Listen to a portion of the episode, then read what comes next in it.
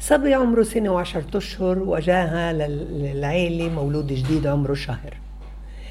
الولد الكبير ما بيظهرش ولا أي مشاعر غيرة أو كراهية. بحبه ببوسه دايما وسلوكه الأم شايفته مبالغ فيه مع أخوه.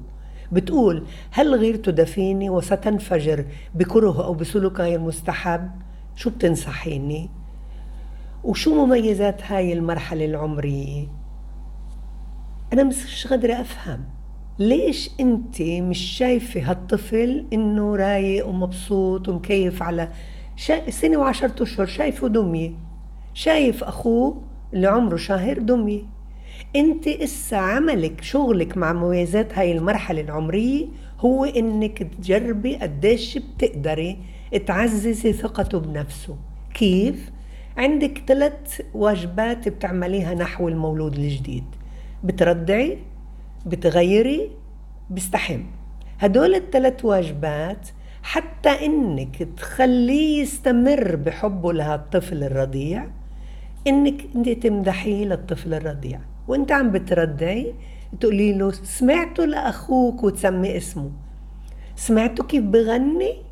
تعال اسمع أنت عم بترضعي لحتى ما تستفزيه وتخلي تخليه يشعر بغيرة وتقولي إنه بكرة هاي الغ... هذا الهدوء تبعه بده ينفجر.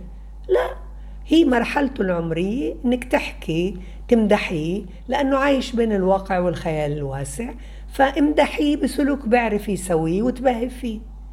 تباهي فيه لأخوه المولود الجديد.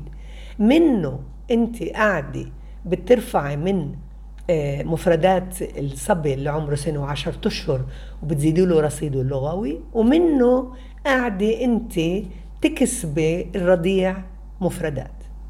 وهيك بتوفقي بوجود الطفل الكبير مع أخوه الرضيع وأنت مشغولة فيه. الآن قمتي بدك تغيري له. كمان نفس الشيء بدراما بتحكي مع أخوه الرضيع وبتقولي له انت شفت أخوك كيف عم بيفتح الجرور بده يطلك الغيار؟ شوف ما اشتروا تعلم منه. بطريقتك بأسلوبك انك تمدحيه. حتى لما جيت تغيري نفرض انه هو عم بقلب كتاب صفحة قصص عماله بركب لعبة آه؟ حتى ما قامش ساعدك. امدحيه شو عم بيعمل.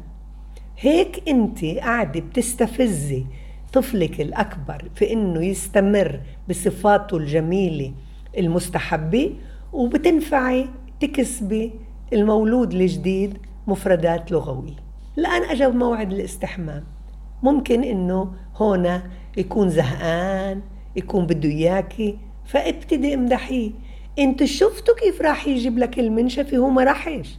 أنت عم تخترعي عم تعملي دراما عم تستفزيه بالمدح. شفتوا كيف حضر لك البطة آه، والطابة الصغيرة؟ أحط لك إياها بالمي عشان تلعب فيها لما أنا أغسلك. شفت كيف حضر لك الصابونة؟ بصير يركض يحضر. أنت بهاي الأثناء قاعدة بتحفزي ابنك الأكبر بإنك بتمدحيه والرضيع قاعدة بتكسبيه رصيد لغوي بالاستحمام بالغيار وقت الرضاعة.